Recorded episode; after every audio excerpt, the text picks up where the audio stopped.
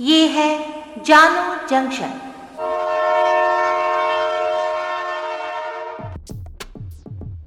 नमस्कार, आज है 6 मई 2022 मैं हूँ पूजा वर्मा और आप सुन रहे हैं जानो जंक्शन पे हिंदी न्यूज़ पॉडकास्ट न्यूज़ रे, पहले मुख्य समाचार। बीजेपी नेता तजिंदर पाल सिंह बग्गा को पंजाब पुलिस ने दिल्ली से किया गिरफ़्तार। बग्गा के पिता ने दर्ज किया अपहरण का केस। दिल्ली पुलिस ने किया बग्गा के लिए सर्च अभियान। हरियाणा पुलिस ने पंजाब पुलिस से बग्गा को छीन कर दिल्ली पुलिस को सौंपा। पुलिस और राजनीति के इस खेल को विस्तार से समझेंगे। झारखंड में आईएएस पूजा सिंघल के ठिकानों सहित देश में 20 जगहों पर ईडी की छापेमारी। वैदिक मंत्रोच्चार के साथ खुल गए केदारनाथ धाम के कपाट। दर्शन के लिए उमड़े श्रद्धालु। ओडिशा पर मंडरा रहा चक्रवाती तूफ़ान का खतरा। 18 जिलों में येलो अलर्ट जारी। अब समाचार विस्तार से। दिल्ली भाजपा के नेता तजिंदर बग्गा को हरियाणा पुलिस ने दिल्ली पुलिस को सौंप दिया है। दिल्ली पुलिस बग्गा को लेकर दिल्ली पहुँच गई है। बग्गा को पंजाब पुलिस ने आज सुबह दिल्ली से गिरफ़्तार किया था। बताया गया कि पंजाब पुलिस ने लोकल पुलिस को इसकी सूचना नहीं दी थी। बग्गा के पिता ने बेटे के अपहरण और अपने साथ मारपीट का एफआईआर दर्ज किया, जिसके बाद दिल्ली पुलिस ने हाई कोर्ट से बग्गा के लिए लुकआउट का अधिकार लिया।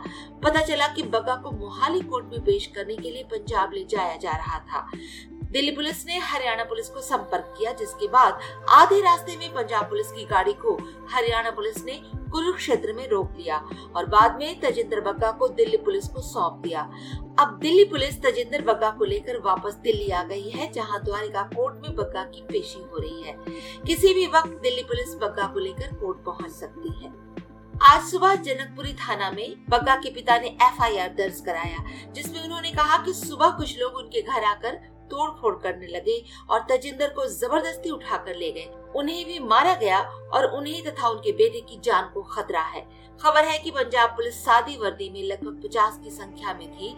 उनका ये भी आरोप है कि बग्गा को गिरफ्तारी के वक्त पगड़ी पहनने की भी अनुमति नहीं दी गई। दिल्ली पुलिस के वकील ने कहा कि साढ़े आठ बजे जनकपुरी थाने में बग्गा की किडनैपिंग का केस दर्ज हुआ। पुलिस वाले सादी वर्दी में आए थे और जबरन अंदर घुसकर बग्गा को उठा ले गए।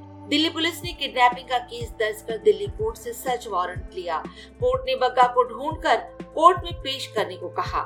दिल्ली पुलिस ने हरियाणा पुलिस को संपर्क किया और हरियाणा पुलिस के वकील चेतन मित्तल ने कहा कि सादे कपड़े में आतंकवादी की तरह बग्गा को पकड़ा गया।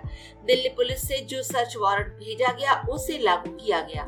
हाईकोर्ट में पंजाब पुलिस कहीं ये नहीं बता सकी कि वो दिल्ली गई तो इस बारे में दिल्ली पुलिस को सूचना कैसे दी गई?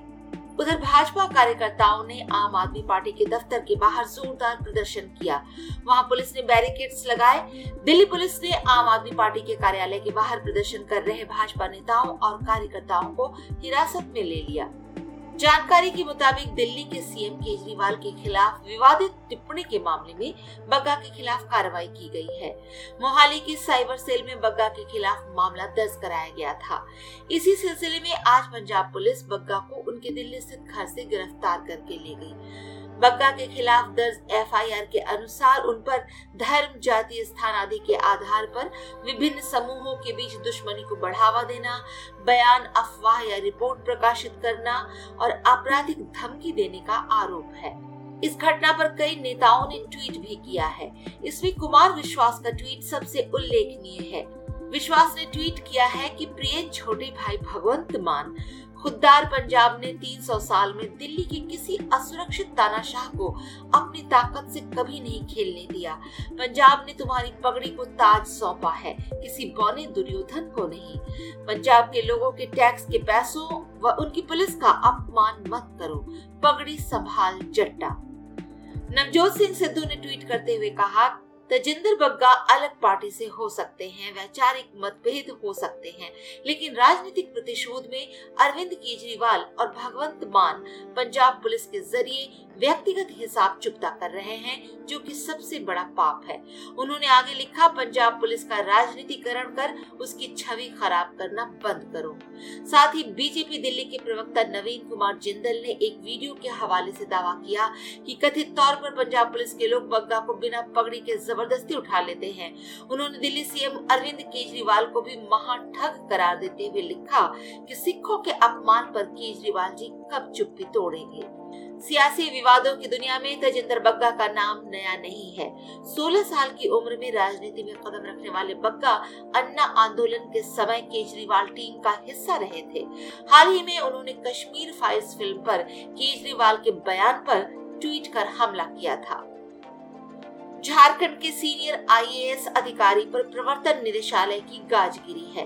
माइंस, लीज, आवंटन और आय से अधिक निवेश से जुड़े मामलों को लेकर ईडी ने झारखंड की आईएएस अधिकारी पूजा सिंघल और उनके पति अभिषेक झा सहित कई अन्य लोगों के 20 से भी ज़्यादा ठिकानों पर छापेमारी की है। आज शुक्रवार सुबह से ईडी की अलग अलग टीमों ने रांची में लगभग आधा दर्जन जगहों पर छापे मारे।